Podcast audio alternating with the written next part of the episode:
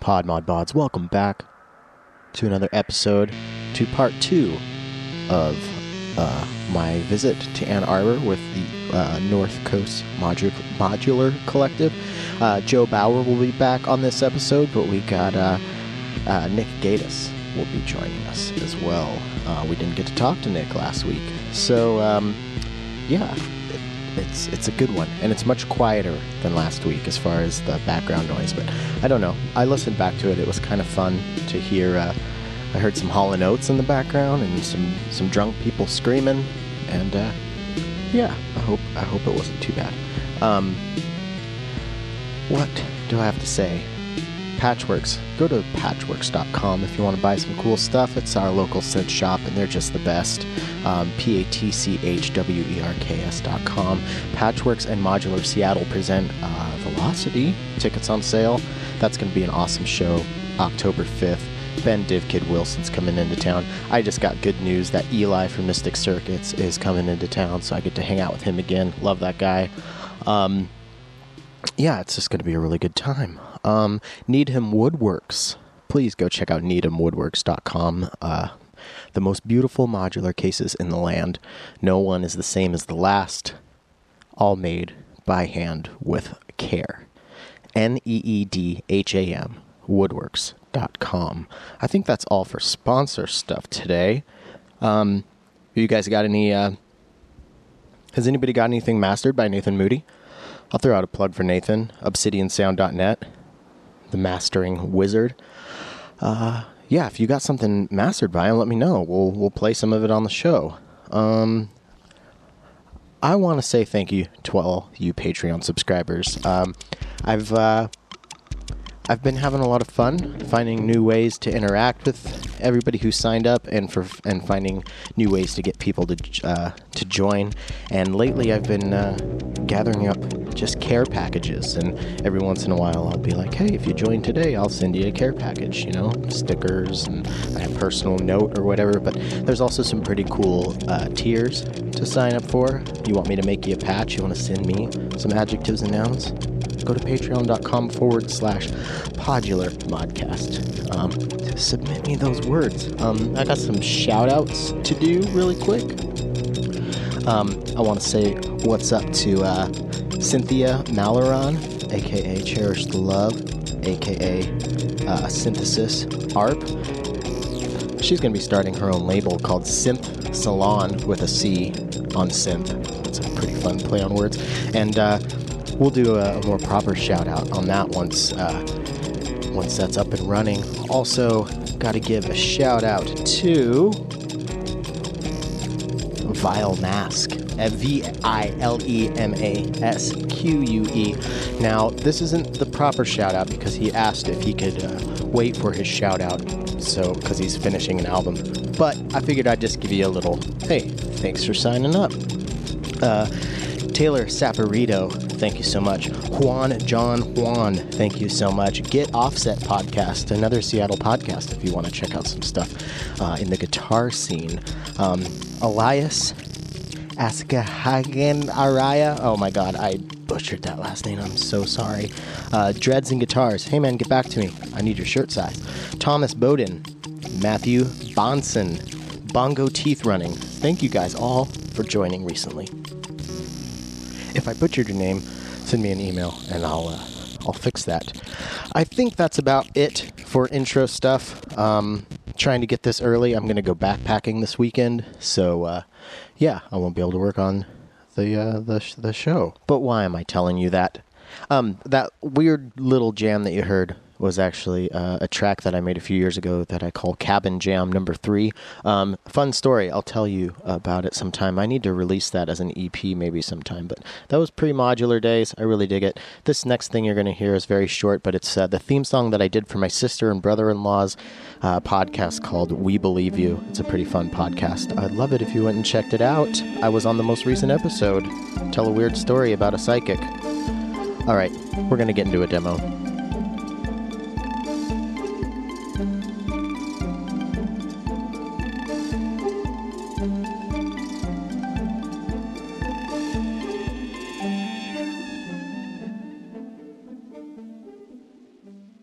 All right, last week we uh, got acquainted with the four band distortion from DPW Design, and uh, this has been a really fun one to demo because there's not a lot of bells and whistles to it. It just sounds really good.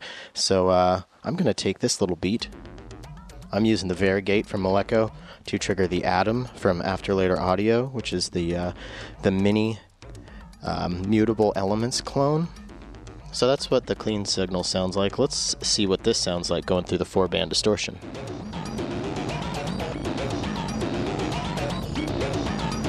So right now I've got the gain all the way up, and I've got the low mid, high mid, low, and high inputs all the way up. So I'm going to bring this gain down to noon. So it's a little more manageable there, but it does sound really good all the way up. Now I'm going to just bring this high mid down. I'll bring the highs down. Now the low mids down.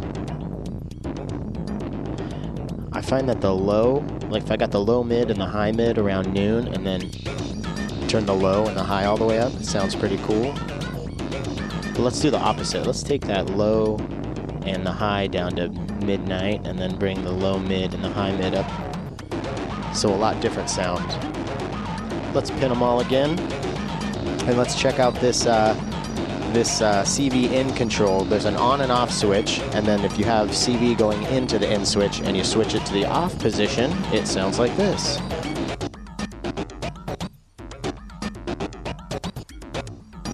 We can mess with the parameters here.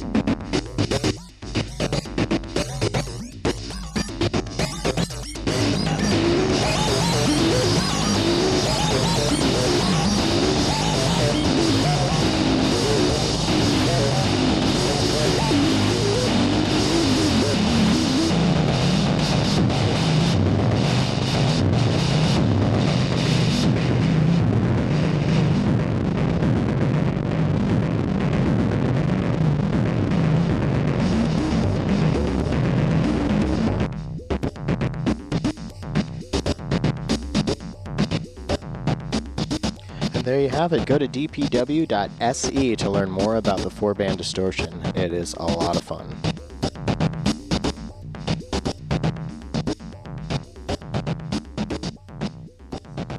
Let's just go. So, is it Gatos? Gatus. Gatus. Yeah. Wait, there's a G in there? Yeah, it is. Oh, my brain is turning no worries. Nick Gatus, um, part of the North Coast Modular Collective, and we've got Joe Bowers back with us. Hello. And this is two days after we recorded at the Noisy Bar. Yep. So, through the magic of time travel, we've done just, yeah, one little cut, and here we are. Um, Nick couldn't make it out this weekend, so he came out to Ann Arbor today, and we are in the U of M library. What section of the library? It seems like very large. We're on the second floor of the undergrad library. Undergrad library. Yeah, so we went from the bar to the library. yeah. you think it would have been the other way around. so, so Nick, I want to get your background on, I guess, music into Sure. synthesis, into modular, into being part of the collective, and we'll go from there. Yeah, no, I uh, I started off my parents signed me up for violin lessons in second grade. So I started off with Suzuki violin and then like um, ended up doing piano and drums and oboe and but um, in middle school uh, I had a my band teacher was like he was fresh out of Northwestern and was way into to synths. Okay. And that's like that's the first time I saw it. like MIDI. He was a saxophone player, so he had one of those um, the I think it was the Kai uh, UE, the wind instruments. So he hooked that up over MIDI to his Apple II GS, and um, but yeah, I went through like a phase in high school, actually middle school and high school, where I'm like, yeah, no, I'm not gonna listen to any guitar bands at all. Yeah, Wow, okay. That's So- interesting. So what were you listening to then? Oh, like Tangerine Dream Uh-huh. and um, synth pop, like Depeche Mode and Uh-huh. uh, Yaz. Stereolab stuff. Right? That's Yeah, a little later. yeah. I'll update myself, but yeah. you know, it's so funny. I hear like all with everybody I talk to saying like, yeah, when I was in middle like middle school, listening to Tangerine Dream, like, I wish I was that cool. It's it's it's reprehensible what I listened to up until probably my early twenties. Um, so yeah. Uh, that, that's that's not to say that I didn't go through my Bobby Brown phase. Yeah. So you know, it's all it's all fair. We all have our own pathways. Yeah, you just gotta find your way through and Yeah. figure out what's uh, what speaks to you. Okay, so so you're listening to some pretty out there stuff for, Yeah. for a Midwest kid in his you know early teens. Yeah. So Yeah, and uh, about that time, I you know bought my first, actually the first big synth. I had had one of those, uh, like a you know one of those little, uh, little uh, Casiotone. Uh-huh. Um, you know, it's both a synthesizer and a calculator. um, and uh, you know, a couple of like the Yamaha Portasound stuff. Yeah, but yeah. Yeah, then like it kind of spiraled from there. And I was like, by the time I got through high school, I was like this close to going into electronic music as like a major. Really? Um, but there were only like a a few schools that had like electronic music and like another degree program. like Berklee probably was one of them. Yeah, I, I, I- I was actually looking at Northwestern Okay. again, um, and then like I, so I was so certain that I was, you know, that was the path for me that I only applied there, and then I didn't make it. And it, it was uh, the, the uh, December thirteenth, the Friday the thirteenth. Oh thirteenth. jeez, that you got your notice. Yep. Yeah, oh man. Yeah. So then um, ended up going into engineering, and um, about that time, like one of my friends went back, and our our band um, in the like the closets of our band room, they had um, like an old ARP twenty six hundred uh, semi modular, and so we'd get that out, and we had no clue.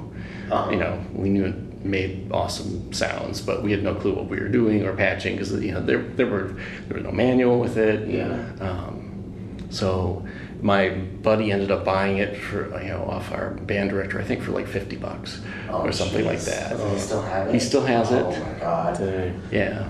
What does that work now? Oh, it's yeah. You don't even want to know. Um, but yeah, so like, and then once I, you know, um, college, like the Detroit techno scene kind of burgeoned, and um, you know, came across, you know, uh, my buddy was doing like DJing at the college radio station, and that's actually how I met Bill, because Bill was, I think, DJing up at Michigan Tech, or he, He was, was up there, way up there. Yeah. So you guys have known each other for a while then. Uh, I only met Joe in like two years ago. Okay.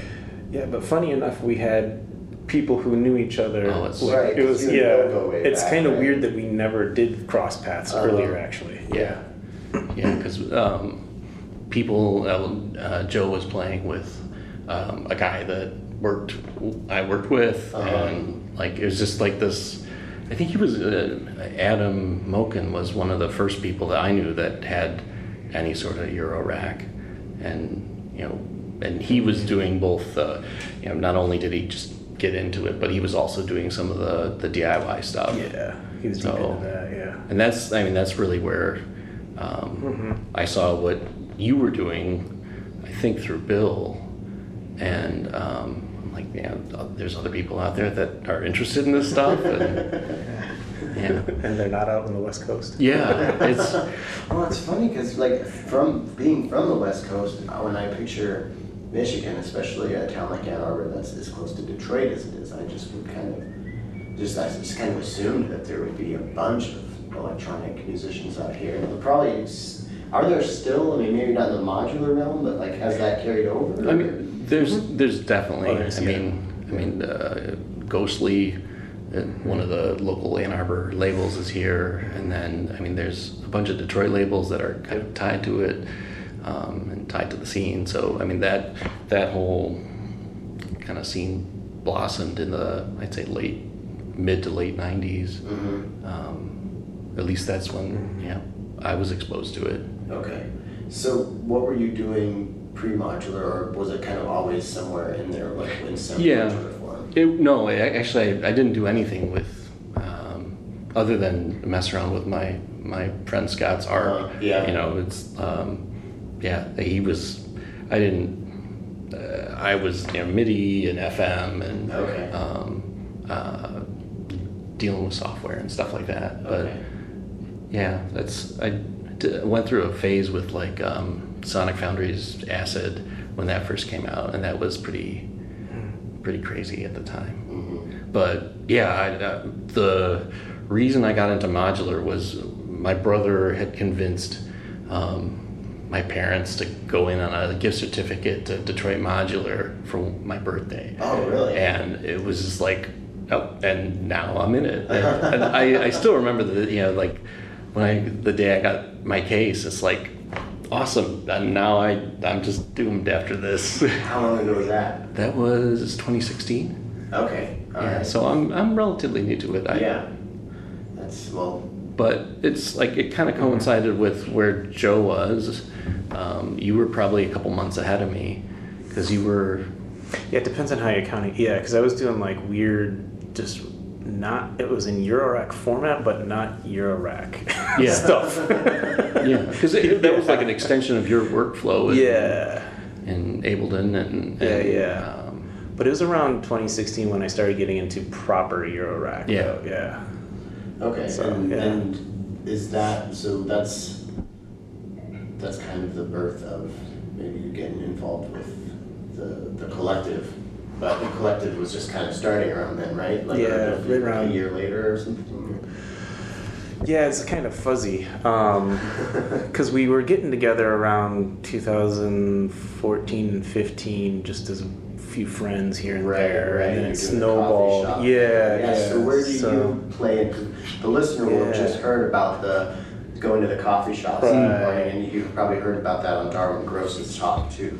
So um, Yeah, I, so I found them again through Bill talking to Joe about they were um, talking about doing SMD soldering, and Bill's like, "Oh, we're, we're having a get together, and why don't you come out?" And Yeah.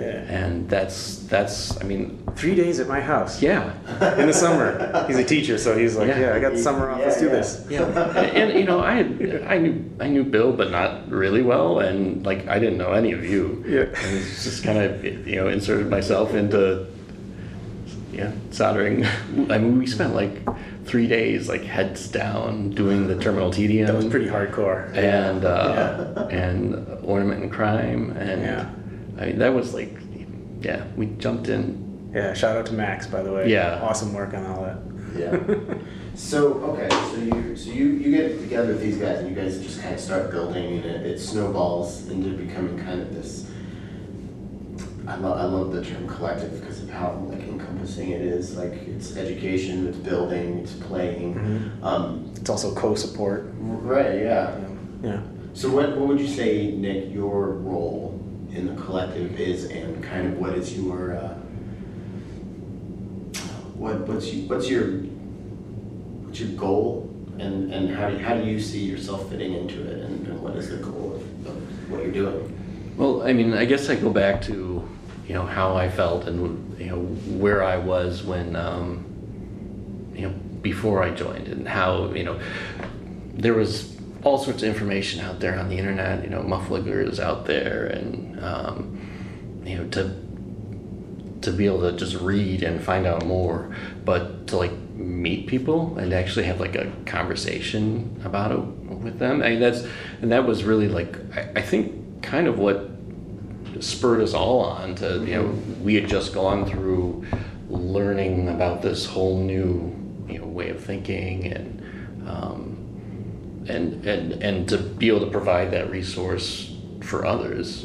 Um, because the, and there's tons of people out there that are just that that are just looking for um, you know, for like-minded people. Yeah, yeah, and you know it's funny here at this this training that I'm doing today in one of the classes they're talking about different teaching styles and different you know just different the- theoretical approaches to teaching and all this stuff and it's uh, people people are you know like if they think something looks complicated they like they just automatically assume they can't do it no matter if it is complicated or not which sounds really obvious but it's it's like it's a phenomenon with people like having roadblocks up with their own you know personal education Sure. Yeah.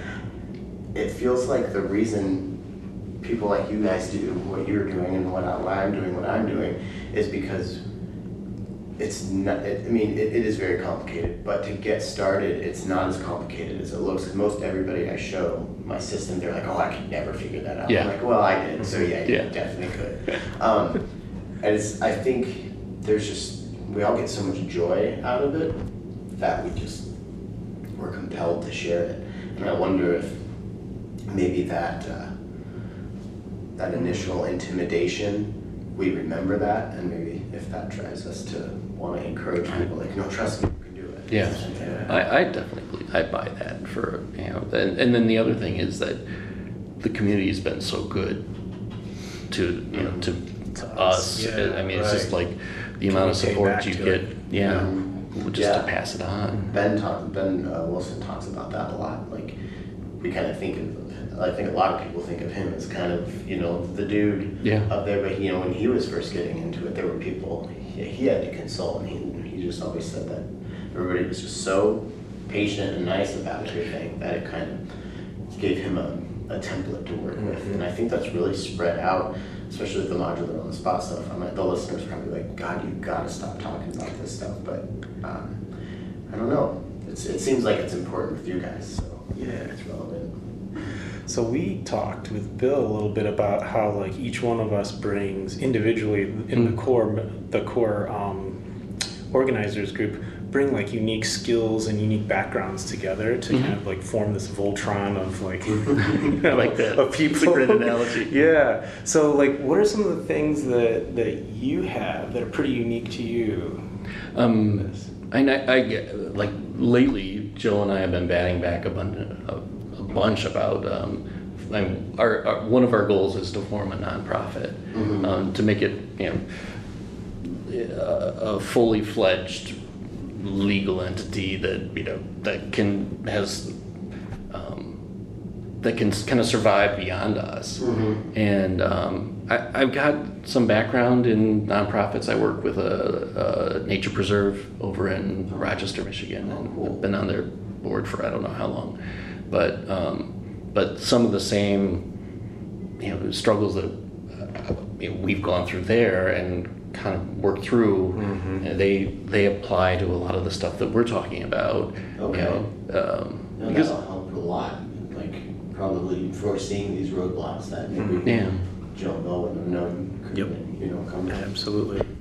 Yeah, so I mean that's been, um, you know, and then you know we all have like little areas. Like I know I can always count on on Bill for you know, um, you know like his graphic design sensibilities or Dan's you know graphic design sensibilities. It's it's weird how like there's a there's like really weird kind of similarities between all of us, but there's like um, like everybody has their little you know Mhm. little kind of tweaks that are that make them Okay. um, Yeah. unique. So like one thing is like when I'm sitting down and I'm sketching out an idea for some sort of like goofball thing, you know, uh-huh. hardware wise or something like uh-huh. that.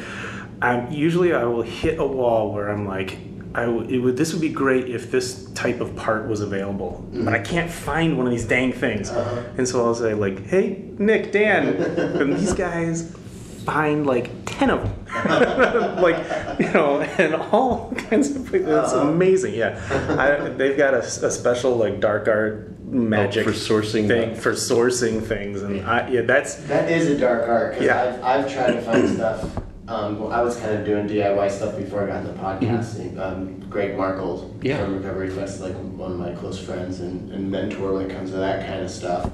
And I'd always just be like, dude, like I just kind of I felt bad. I just eventually just stopped asking him questions because I felt so bad. Because every time I asked him a question, he'd send me a link like really quickly. I'm like, oh, obviously I could have found this, but I couldn't find it for some. Like, why couldn't I find Yeah. this? Well, and there's, I mean, that's one of the issues is there's no like, I mean, people have tried to put together, you know, there's a bunch of good resources out there, but the amount of like the breadth of what you have to learn in order to kind of, you know, really figure out DIY stuff is just it's it's immense. I mean, mm-hmm. like, mm-hmm. what's the difference between a one percent resistor and a 0.1 percent resistor and a five percent mm-hmm. resistor, and why would you want one over the other? And I mean, um, and It probably gets pretty deep. yeah, it's just, but Well, that's what's cool. That's why I'm like, so like excited to talk to people like you and like like Abe from AI you Mhm. mentioned the other night, who are just like, if it shouldn't be this hard, I'm gonna make it easier. Yeah. So we all thank you for that. I'm curious about this whole kind of making it a. You said something that that kind of piqued my interest a second ago about making it a, an entity that can survive beyond you guys. So this is something that you know you can take the younger members and, and pass the torch when you're ready to move on, Sure. and something that could go on possibly beyond your Yeah. lifespan or something like that. So I'm curious, like what what does that entail to set this uh, thing up? Like, you, so speaking to your your experience from the um, the nonprofit side of the doing the nature preserve stuff, like Mhm. I'm that's that's as much as I can say about that. Like, I couldn't go any more with like knowledge. Yeah. So like, maybe could you just kind of give us like a um, what's the word? Like a layman's kind Sure. of how it works. Yeah, I mean, at, at least in it's different in every state. Um, at least in Michigan, I mean, the once you find like a list of all the things that you have to do, and it's it's actually pretty straightforward. It's just like there's a, just a bunch of like hoops that you have to jump through. You know, you have to have like Sourcing GMI parts. yeah, it's you know you gotta have like bylaws and um, and to you know to think about them in a when you write them you have to think about them in a, in a manner where you're like considering like okay well what would happen if you know like a plane crashed and you know there were only two members left and you know how would the you know board of directors decide to you know make a decision um, or bring in more board members it's and- like you're writing a miniature constitution. yeah, Okay. it, it really is. Okay, Yeah. yeah. Um, and um, you know the uh, so you got articles, articles of incorporation, you got bylaws, and then um, you know I think we've gone even farther beyond that. You know, it, it makes sense to have a mission statement, um, but we've started getting into like you know the principles and the values of okay, we're this organization. What do we actually stand for? How what are what's the framework which we should make decisions? I mean, if something comes up, you know, are we, you know, how are we going to make a choice? And then and it, you know, the, the Yeah, because like one question would just lead to like ten more questions, Right. Yeah. and then then it would, we would we would stumble across something where like, wow, that's really actually a good question. Like, what what do we mean by this? Like, what Mhm. what do we really? Why are we really here? Like Mhm. that question alone, like the mission, like what what are we actually here to do? Yeah, You yeah. know? what's the meaning of life? Yeah, right. Yeah, it gets really philosophical quick. But when you have to write it down and submit it to the government, then you're like, well, we got to be good about this. You Yeah, know? yeah. Yeah, Well, 'cause- especially if it's something that you know, like you're saying, you want to be like long lasting, Yeah. and, and be able to stand the test of time. So yeah, I Mhm. So where in this process are you guys? Oh, I think we're pretty close to being able to file. And, Yeah. we're, we're probably what a meeting away from from Oh that. wow. Yeah, yeah. Okay. We've been, like Nick said, we've been working through a lot of that stuff on a big Google Doc and working through it. Um, a lot of what we've been doing since the Dharma Gross podcast is figuring out like not just how to engage the community the community more, but like how can we literally have a pipeline? Like how is there how do we make a pathway from hey, I just heard about you people and I showed up at a thing. Now how do I become part of you? you know? Mm-hmm. And then then, you know, now that I'm actually kind of part of of the collective and doing things with you all, how do I become an organizer? And like writing out that whole pathway, making it very visible, like this is exactly how you would get through to from there to here. Um, you know, it took a lot more thought than me than at least I thought it would. But you know, Nick was probably like, "Yeah, mm-hmm. told you so." you know, and but the, the the big issue is, you know, this like everything, the simpler it is, the better it is. You know, Yeah. it- um, and you know, honing and honing and honing that until it's like it's solid is. That's probably got to be one of the the good or one of the best benefits of having what is there six core members, Seven, seven yeah, core members. yeah. Like it's got to be so useful to have just Mhm. just that many more brains to be able to shave that stuff off and, and simplify. Yeah, and, and you know, and, and people, you know, people get busy. So there are, Mhm. there are times when it's like, oh, sorry, Joe, I you know dropped off the radar for a month, and then other people step in and fill in, and Mhm. and it's just you know life happens. And, Yeah. Um, but you know, Yeah, and I think it wasn't until this year that we really even kind of decided to go the nonprofit route. For a long, I think when we first were starting, we were just assuming we'd go the, the, the for-profit route and get Mhm. like you know a corporation, that kind of thing. And as we were getting into it, we really liked a lot of the more like teaching aspects of things and the community organizing aspects of things. And we were like, you know, this would be just so much easier if we could like get grants or offer grants or you know, you know a lot of this stuff and we were like well you know yeah and we we definitely realized after a while like we're not in this for the money Yeah. all of us are part-time none of us see this as like a full-time gig for us Mhm. in, in reality Yeah. um, i mean great if we could you know if you strike it Right. you know somehow rich or some way or something like that but um, you know just kind of thinking a lot of those things through i think came through like two or plus years of experience actually just muddling through a lot of this and Mhm. kind of also feeling out the community too and seeing that wow there is actually like a demand for a lot of this stuff Yeah. um, I think for me, one of the turning points that, or at least one of the points where it really solidified to me that this was the thing we could do is when we did that in March, the um, the Confluence event, Mm. which was kind of, uh, um, it was higher ed came together with us with local artists and um, local musicians, and we did a symposium basically like that, and we grabbed a whole bunch of people from that, That's awesome. and it's a that was a very unique kind of event. Mm-hmm. Um, it kind of was like a hybrid of all of those kinds of things that we wanted to do. Yeah. And then, yeah, and I think, you know, the summer camp, planning for the summer camp, we started planning that back in like January. Yeah. Yeah. and that, you know, the process of planning for this new summer camp with all the different kind of aspects to it kind of really made it, you know, apparent to us all that like, yeah, that's the, that's the route to go is Okay. the, the nonprofit. Have you guys Sure. talked to, since maybe being in in Ann Arbor right here, we're in, you know, we're all on the U of M, U of M campus, you work Mhm. for U of M. Is there any way of, have you talked with anybody from the music department here? Is there any anybody here in the music department that's interested in Mhm. electronic music or anything like you were telling me about the the tower over there? Like, Yep. hmm Yeah, yeah. Um, in fact, every once in a while, there's a, a professor from U of M's music uh, department who comes out and hangs with us. cool. Yeah, yeah. So if you're a student at U of M, uh, if you're a student anywhere actually, if you go to college and you have like a little group of like college synth nerd friends, like I want to hear about it because I, I haven't heard much about it. And It seems like seems like right now with modulars, probably because of how expensive it is, it seems like it's a piece Yeah. of us old Yeah, guys. yeah. Well, I mean, And I, yeah, I Yeah. want to at, at this moment. I want to give a shout out to our local. Um, there's a student uh, organization here called MEMCO. Uh-huh. Um, it's the Michigan Electronic Music Collabor. Uh, uh, co- co- oh shoot, collective. I think. I think it actually is collective. Uh-huh.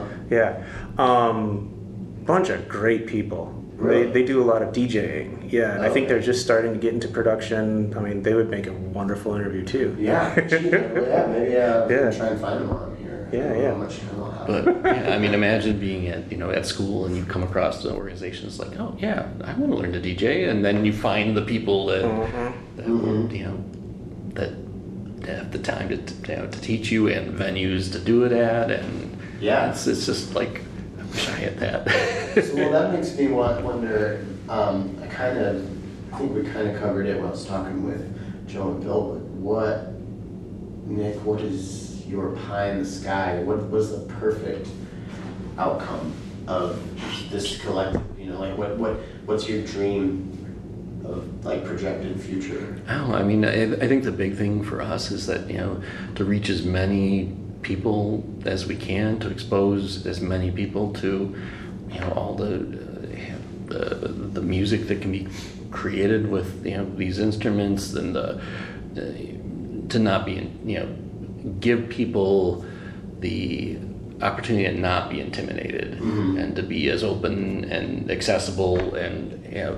just the, Access is a big thing. It's huge. Yeah, as we were talking about the Detroit Modular Store. Yeah. Um, I know it's not called the Detroit Modular Store. Yeah. Um, but like you're saying, like it's it's kind of an appointment based thing. So like, Yeah. where's the nearest place you can walk into a shop and buy a module? Chicago.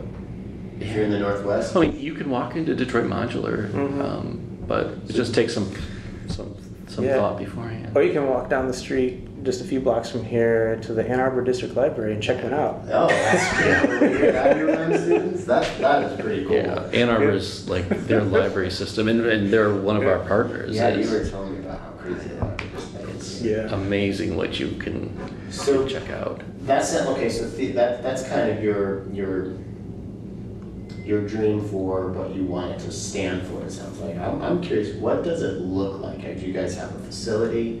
What kind of events do you like? What's like pie in the sky dream as far as that goes? Now there's uh, what is the name of the one in? Is it Australia or? Um, there Where was they a- had like the museum and everything. Yeah. Oh, geez, yeah, I don't remember the name of it. There's there's an organization in Australia. I think it's Australia, and I could be completely wrong on this, but they've collected this this just a huge collection of like vintage synthesizers, and you can like just you know put your name down for I want to come in for two hours and you know work on that. You know. Okay, so Portland has something a little like that though. Oh yeah, that's right. Um, and this is something I just thought of, and I'm sure somebody else has thought of it, but it, it would be kind of cool to see like people like S1 and North Coast and um, maybe like take turns going to each other's and hosting each other or Mhm. something like that. I could see something like that being Yeah. really interesting for Yeah. people because the Portland scene, I'm sure, is a lot different than Oh, the yeah. Ann Arbor scene. Um, Mhm. but of course, the overlap is the reason you're there, so Yeah. I can see that being cool. Yeah, I don't. I mean, uh, I I don't know whether we would have a a facility where, um, you know, it's it, it could go all sorts of different Yeah, directions. I think the big thing is that, um, you know, we've been really flexible in terms of where we've had events and whether they're at the library or you know um, the Riverside Art Gallery in Ypsilanti or um, you know, there's just like. It- the, the organization is flexible enough that it, it doesn't matter. Yeah, and we've been lucky enough, like you said earlier, the community's been generous to us. Like the Ann Arbor, Ypsilanti, southeastern Michigan community's been generous to us. We, we don't, haven't had to have a location because they're kind of like shaken out of the woodwork. Like Mhm. No, I mean, they're everywhere. Well, that's, that's yeah. part, of the community thing. You know, you're Yeah. about business for local places and, and Yep. you know, just more exposure. So I, I like that aspect of it. Mhm. Um, now, is there? there's got to be stuff going on in Kalamazoo. When I was there, it was such a music town. I mean, it was mostly like indie rock, Mm-hmm. but like, you, is there other people that come out from there? Or That's probably one of the things I would say is a, a future aspirational goal is to start like making networks of networks mm-hmm. within the sort of the North Coast region. Yeah. The Great Lakes, Greater Lakes right? region. I like that you call that North Coast too, so Yeah. you can allow for room for expansion. Yeah, um, because I mean, we do have. It's amazing. A lot of our meetups, we have people coming in from all over the place. We have people coming in from like Indiana and Yeah. Traverse City, which Yeah, is oh, way really? up north, Traverse and City, wow. yeah, Saginaw and all kinds of Yeah, there's. yeah. Uh, it's just it's so flattering that people would be able to, you know, would want to hoof it all the Well, way. it's, I mean, it's Mm-hmm. so cool to have somebody to have something like what you guys are doing to have a destination. Yeah. You know, like, um, just you know, back before Patchwerks and before Modular Realms about Seattle, if you wanted to like check out synth stuff, it's like, all right, we're going for we're going for a trip to Portland, and geographically it's not that far, but it is a pain in the ass to get to. because Traffic can take four hours Sure. to go down to control voltage or modular rate or something. So like, people, you know, if you build it, they will come. You know. um, uh, I'm just started rambling. I wonder how many times, like, if somebody is really, really bored out there and they want to take, like, go through all the episodes and make a supercut of all the times that I've said, okay, now I'm just like totally tr- started rambling and got off track. And I'm further doing it by talking about it right now, so we can real meta with it. um, All right, we're going to take a look at a number of modules really quick in a nice little patch that I made. So I'm going to use the Jupiter Spirits from Recovery Effects. So this is a uh, it's four oscillators packed into 12 HP, all one volt per octave controllable. We got a um, a square and a triangle wave out. I'm going to be using that triangle wave out, and I'm going to be running that into uh, a VCA that's being controlled by maths, that's being triggered by the Varigate 8, and I'll also be using the Varigate 8 from Malekko uh, for my sequence into the Jupiter Spirits from Recovery Effects. And then I'm going to run that into the tape delay on the Disting Mark IV. So let's see what that sounds like.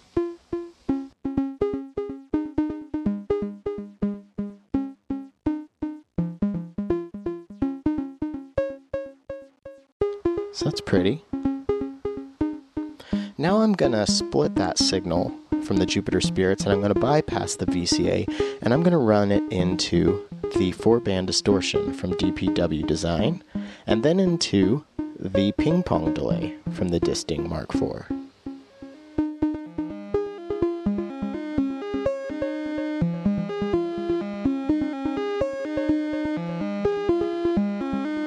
Mess with these parameters really quick. So nice overdrive on here. Now what's really cool with the CV in that controls the distortion uh, on off switch, I'm going to use the slope coming out of maths that's tri- triggering the uh, the VCA. I'm actually going to use the end of rise on that to engage the distortion. So listen to this little ditty dance that happens.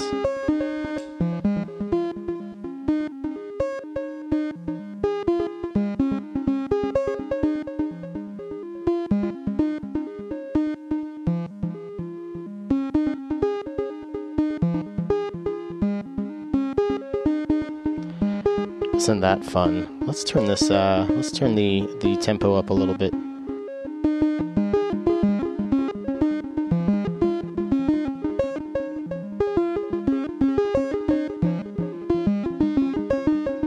I'm turning the high and the high mid down on this distortion. Bring that back up. And now let's uh, just have the distortion on and not be controlled by CVU again.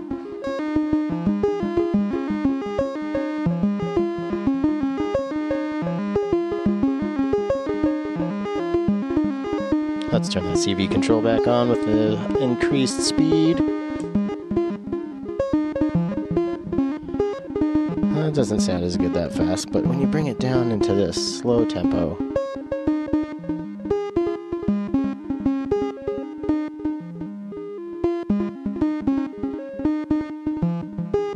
gorgeous.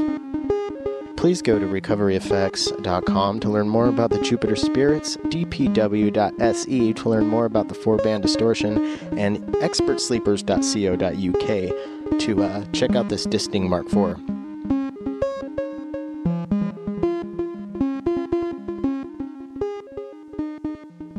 Yeah, well, Mm-hmm. I don't. I want. I want to. I want to talk about uh, your your personal music that you make. Sure. But I don't want to switch topics before you're not done saying what you want to say about the collective stuff. So, Yeah. is there anything else that we haven't covered that you want to? Well, I'll actually segue, um, I guess, into that because one of the interesting things, uh, I don't know if have you guys talked about the relay or No, some, yeah, no, that's great. Uh, This might be a two-parter. Yeah. I, yeah, I think, I, yeah. I think I'm gonna have to do a, a North Coast two-parter. So at, at our uh, at our summer camp performance, um, a bunch of us did a, a relay. So, um, and we've done we've done them just for fun amongst ourselves before, but pretty much one of us gets up, plays for five minutes, then another person comes up and plays. They play together for five minutes, and Uh-huh. we're all sharing clock, um, and then. The first person leaves, and then the second person is playing by themselves for five minutes, and then the third person gets up. So it, it- we're really just passing the, the clock baton, and it is it's so interesting. I've played And- two shows like that, and it, it's that's my favorite way to do it. Yeah. Yeah. Before modular, actually, like the people who got me into like the, the electronic music scene in Seattle, actually, uh, Gel Soul, Andy Reichel, who is uh, Cindy Reichel's husband. Mm. Cindy's From Patchwerks. Yeah, from Patchwerks, and then uh, Chloe Harris. Um, she was by Rika. Those they were like my two like people that I them and Norm Chambers, Panabrite. I don't know if you've heard of him. Um, but uh, yeah, those three were like the people that I really looked up to. I just kind of convinced them that they, they should let me play a show with them. And I did that with, with Andy and Chloe. And it's, that's so fun. I really advise anyone listening, to, if, you, if you're on a bill with three people, Yeah. it, the whole like overlap. And then at the end, we all did it together. Oh, cool. Yeah, so it was it was probably one of the funnest nights I've ever Yeah. like. I mean, like, and you don't see,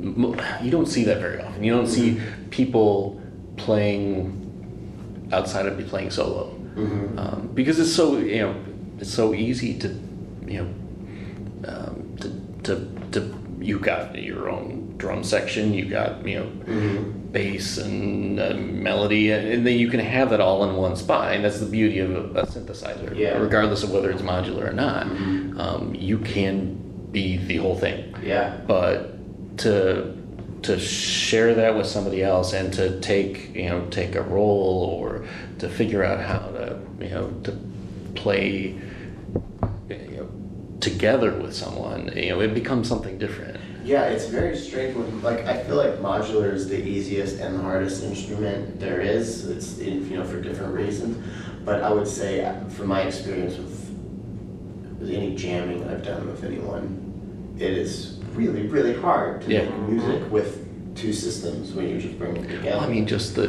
the just getting the clock. the clock and the tuning, and then like, okay, well, I usually make a patch that has 16 voices, and you've got 16 voices. Now we have 32 things. And Yeah. maybe we could probably. And then you start like, am I doing that? Like, Yeah. how many times have you been jamming with somebody and you hear this like, and you're like, man, I wish they would stop with that drone. That's really annoying. Exactly. And then they're like, hey, can you turn that off? And you're like, oh, that was That was me. the whole time. so when you guys do this, do you do you do you kind of select a key beforehand, or do you kind of just like is it pure improv, or do you what kind of preparation do you The, do? the last time was pure improv. I mm-hmm. like that because Yeah. it's Yeah, the clock was the only thing prepared in advance. Yeah. okay I think. Yeah.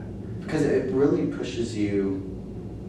That I mean, that's such a that's probably one of the better ways to learn to it, or at least push yourself beyond the, your own boundaries because it's pretty easy to rest on a certain patching technique or a certain Yeah. module Yeah, or something. And then kind of jazz style, we sort of just talk to each other, like, because you were after me, Mhm. Nick, and so, and Dan was before me, so I just walked up and was like, "Hey, that's a cool beat. Keep that up. I'll bring in some bass or something, you know." And yeah. then, then you know, we did that thing, and so it's like, I, at least in my involvement between Dan and me and me and you, it was like the dividing line was like between the rhythm and the melody. Okay. Yeah. So Uh-huh. like we handed off that aspect, and I think that made it so you didn't really have to worry about key. Yeah, yeah. so yeah, you know, yeah, for you know, then yeah. So then when like Dan was done, and he walked away, then I brought in my melody and Mhm. stuff, and, and that was like you know, Do you guys record that stuff? yeah, Oh, cool. Yeah, it's on yeah, YouTube. yeah. Right. Yep, and that's one of the things we just started this summer camp too. Was recording a bunch of the artists who come. We Mhm. did uh, like a studio drop-in time, so like an artist could just sign up from the community and come and. Since we had this amazing video screen wall set up and everything with lighting and everything like that, Yeah. they're like, "Hey, drop in. You get 20 minutes, half hour. Do your thing. We'll record you, and pow, you got a video." That's awesome. Yeah. That's so cool. So you, you Yeah, guys it's like a even on multicam system yeah. and Oh, everything. wow. Yeah, so those Yeah. are all on our YouTube page now. and And the whole reason for doing that was was that we got tired of editing. Yeah, right.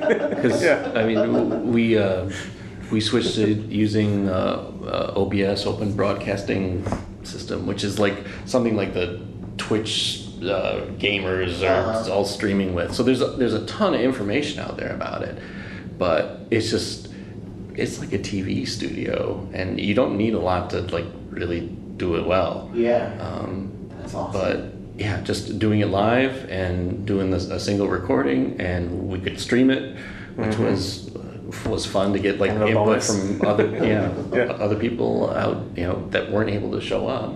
That's yeah, that's so cool. I, that, I love I love that too. Like, it's just um, it's a way that you can just help.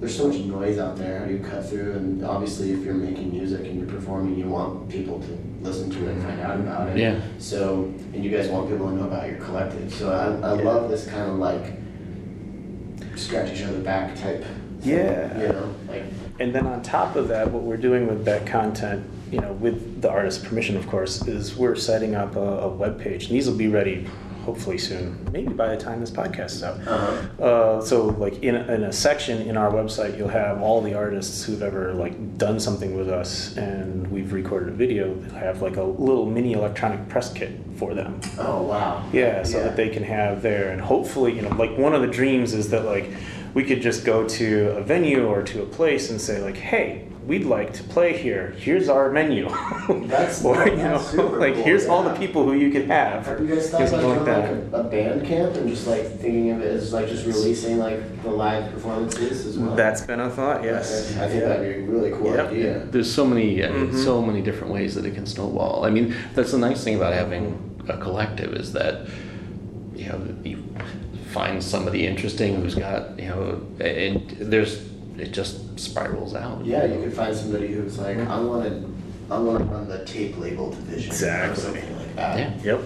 So if somebody wanted to do that, what, how would they go about it if they were in the Southwest Michigan or just kind of Midwest area in general? Yeah, we usually put out like an open call for Mhm. um, when we have events, and um, we did that with uh, with summer camp and had to sign up on online, and um, we had some really interesting people. I, Yeah, yeah. Uh, I know I got a lot of people listening right now in Ohio.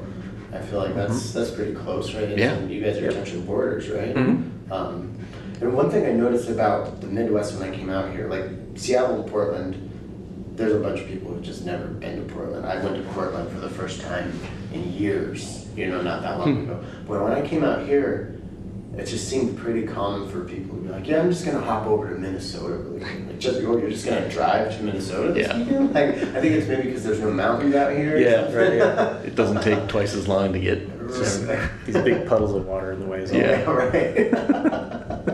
yeah, so I guess that little tangent was just to say, yeah, if you're if you're in Indiana Yeah. or wherever, like Yeah, probably the best thing to do is uh, um, on northcoastmodularcollective.com. You can either hit up our email address, which is like just info at northcoastmodularcollective.com if you just wanted to shout a question out or something. But we also have an email list there, which is basically all we ever do is like maybe once a month or two, we send out like, here's what's coming up. Mhm. And that's those opportunities like, hey, we're going to do a call if I'm on your for artists and stuff. It's And then, definitely yeah. intrusive. Like Yeah, I know yeah. people are worried about getting on email lists Yeah. for that. Yeah, we're not spammy. Yeah. Yeah. Um, What about the UP, the UP collective? Is there a pretty hot scene up in the UP? I don't. I haven't. I mean, If you're in the UP, the Upper Peninsula, for those of you who don't know, I would love to hear. I, Yeah, I we want wanna to hear hear that, yeah. If there has ever been a modular system in the UP. we got members who uh, have Across the definitely bridge. definitely crossed the bridge. yeah, So yeah. yeah. What is is that the? Is that the Mac? What's the bridge? Yeah, the Travis Bridge? Mackinac. The Mackinac Bridge. Yeah. Okay. Mhm. It's spelled Mackinac, right? You got it. Yeah, yeah. I remember the Look at you. Yeah. It's all coming back now. um, I've had some Bell's brew since I've been back. I haven't had any Faygo yet though. Mm. So. Yeah, I have to do the taste testing, the blind taste testing. So, um, what about your personal music? I know you, you go by um, Think with a Y Yep. on Instagram. Um, so you have some releases at one point? No releases to- yet, but that's on the yeah. That's definitely one of the goals. Okay. Well, you're on a release though. That's true. Yes, the one that we just talked about, uh, the robots versus aliens. He is actually on one of the tracks. Oh, yeah, okay. yeah, yeah. Yeah, Okay. we did. We did a yeah. hmm We were playing. In the last fall, we were playing uh, quite a bit together. Yeah. Okay.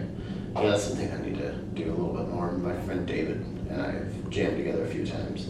We got like a 30 minute jam the other day, which maybe 10 minutes of it is maybe listen to him, but we'll see. yeah, yeah. When I did those, uh, when I do those uh, coffee cup sessions, that's basically like what we end up with is like, here's a half hour of stuff, and then we just chop it down to like five, ten minutes. Mhm. Yeah, yeah, because if you do a half hour, it's gotta be a good five minutes. Yeah. Um, I gotta say, I love Yeah. you've made a very deliberate choice with your Instagram. Only black and white. Oh, I don't yeah. think there is a single color photo or video there, right? If you scroll back far enough, you'll, Okay. you'll find it. But yeah, that that was like like a challenge. This uh, Yeah. I don't know, a couple years back, because it's kind of stuck. Mhm. But um, yeah, I uh, love photography, and it's it's been a while since you know I've held a film camera and, Yeah. and been forced to use it. So it just you know, it's fun. Yeah, yeah, it looks it looks really good. It doesn't look just like you threw a black and white Instagram filter on there. It looks like, Well, I mean that's what I do. but it looks like it's shot like the the footage looks good. Thanks. Um, so that's Think with a Y um, on Instagram. Release is coming soon. We're at 45 minutes. Is there anything you want to shout from Modular Mountaintops before we? No, I want to make sure we covered everything. I'm Yeah, also just- worried I, I don't want to ask too many questions Yeah. that um, we already covered in part one. Yeah. We were drinking those. I, I think the big thing is you know find your community. You know, Mhm. get out there, and, and people are out there. It's just just a matter of looking. Mhm. Oh, are you guys gonna go to Knobcon? Have you thought about Tossed going around. stuff like that, Yeah. having a booth or something? We're trying to. So one of the things is that many of us are educators, and that's a really hard time of the year to get out there. Right? Yeah, it's the very first part of September. But Aaron from Afro Rack, he's in Chicago, and I think he's twisted our arm enough and, and convinced us that yeah, we should probably uh, get out there. Yeah. well, Even if we just do you like a tag team a whirlwind like 24 hour Yeah. tour or something. Right. Yeah. So I don't. That's in Schaumburg, right? Illinois? It is. Yeah, which is close to Chicago. Right. So I mean, it's not super close to here, but it's close enough to where people could Yeah. want to get involved with your stuff. So it Yeah. might be a great place to meet people. Yeah. Yeah. Yeah. Yeah. And Afro Rack, if you're listening, I'd love to chat with you. Sweet. Um, yeah. Thank you Yeah. for joining. No, Thanks, for making the drive down here. Yeah, no Um, problem. I'm, And uh, yeah, thanks for bringing us into the U of M library. It's cool. um, Anytime. so I guess I'll put all the links in um, in the description, but where where do you want to direct everyone to go to check out all things probably North Coast? North Coast Modular Collective.com. Uh-huh. Oh, you know what? I'm going to edit all this ending stuff out because we haven't talked about Flint Fader. Oh yeah.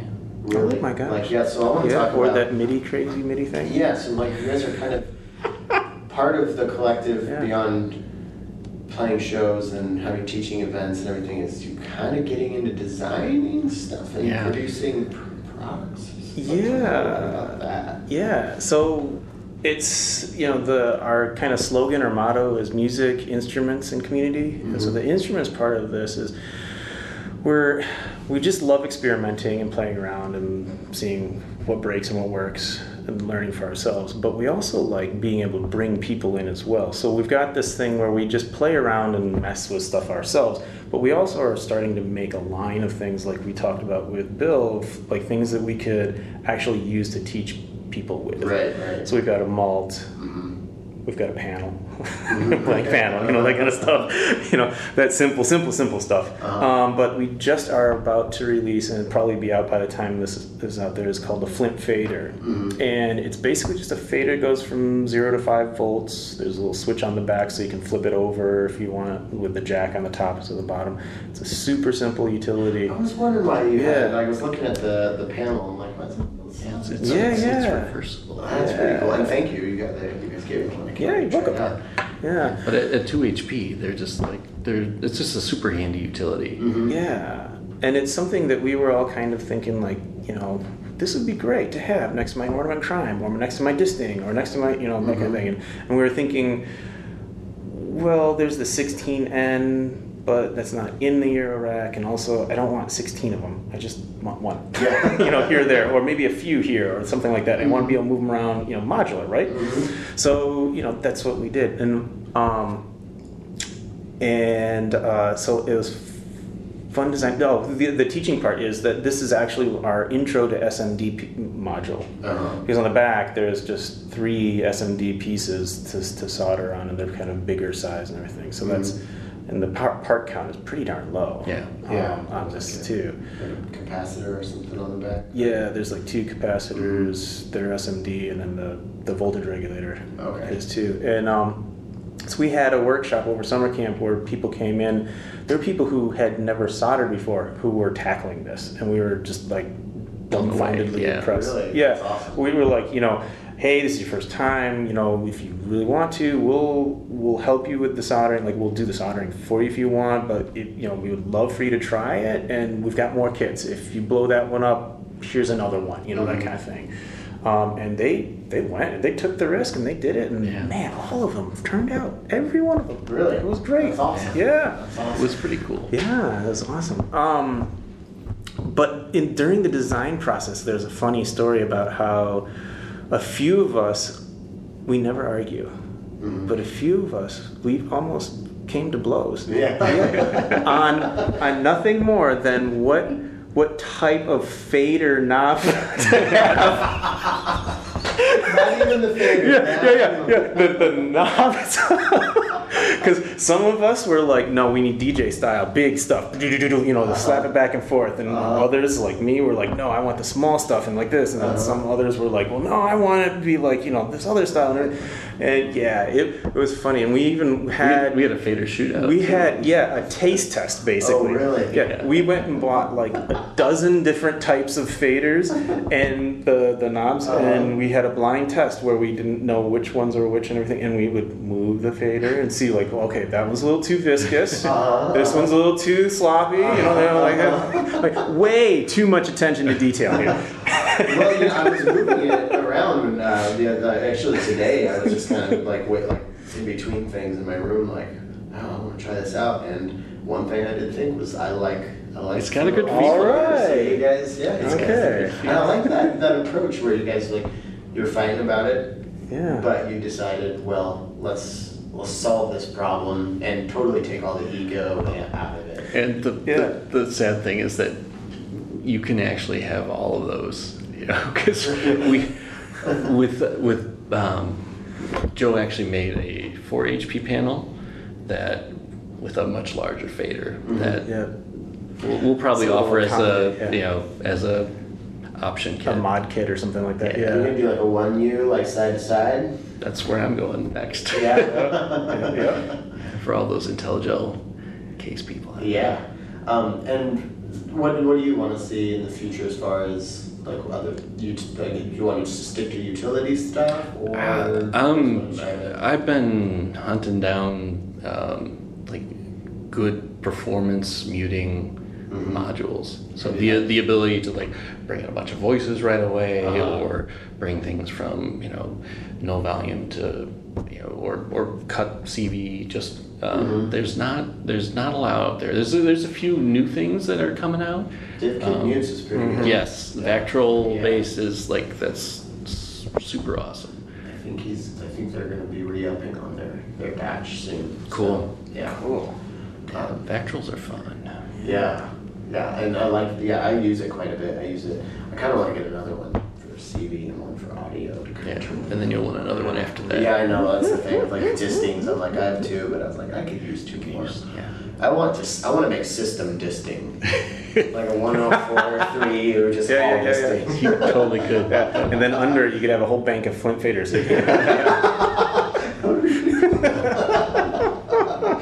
Oh man, well, thank you guys so much. Um, I'm so glad that it worked out that I was coming to your town or Yeah. close to your town for this this teacher training. And this is now the third state that I'm. This is the fourth state I've recorded a podcast. All right. in. Awesome. So I feel pretty. Gotta get all 50 now. Yeah. Yeah, I know, Hawaii, right? Arizona. Was there in Alaska? I'm sure. I'm sure. You know those cold winters. Yeah. Just Oh, you know, well, I actually, yeah, Matt. Matt, Matt, um, U- I always get his last name wrong because it's Uska, but I always want to say Uksa because I misread it for months before. But uh, shout out to Matt. He's he's our uh, Alaskan contingent. Um, I also, uh, yeah, if you're if you're in any remote area, I want to hear from you. Hawaii. You got Yeah, That'd be a great place to visit. Sweet. Well, thank you guys so much. Let's go get some Yeah. dinner and a beer if you have time. Yeah. Let's do it. And go get beer, we did. Um, and then while we were having that beer, Joe reminded me that we hadn't done any patch challenge stuff because we were doing it all remotely. So I drew some words for them right then and there. And Nick got United Explosion. Um, and if you want to see a video of his performance and his thoughts, go to the show, uh, the show description. There's a link. Um, but for now, let's just check out this sweet patch.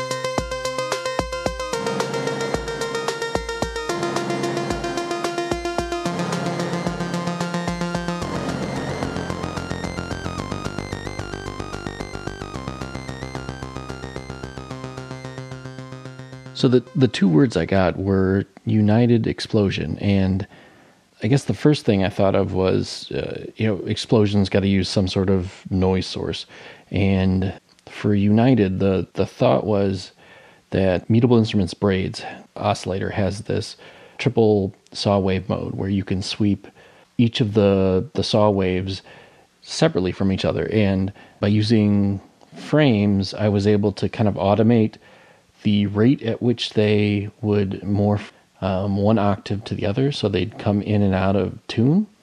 And um, by sweeping it with an LFO, the out of tune oscillators would become united in tune, and then they'd slip out of tune again, and then move back into tune.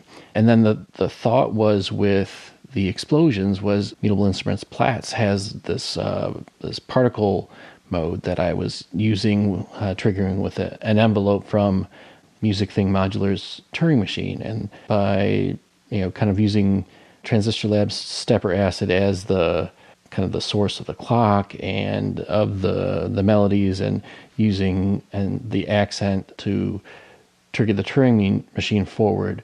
It was kind of able to move it in a random but uh, musical manner, I guess.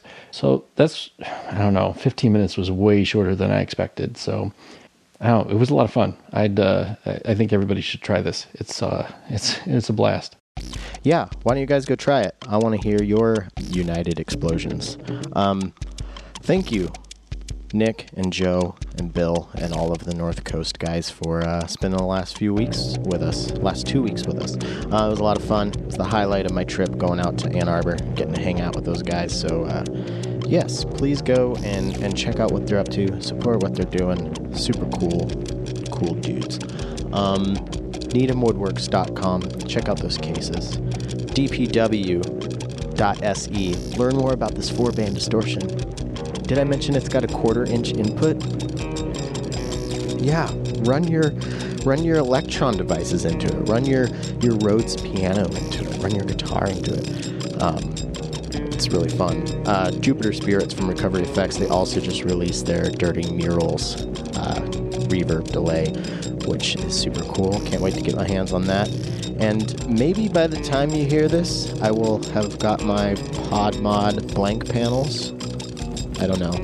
Check out on Instagram. They might be here. Uh, expertsleepers.co.uk. Check out that Disting Mark IV and all those sweet, sweet updates.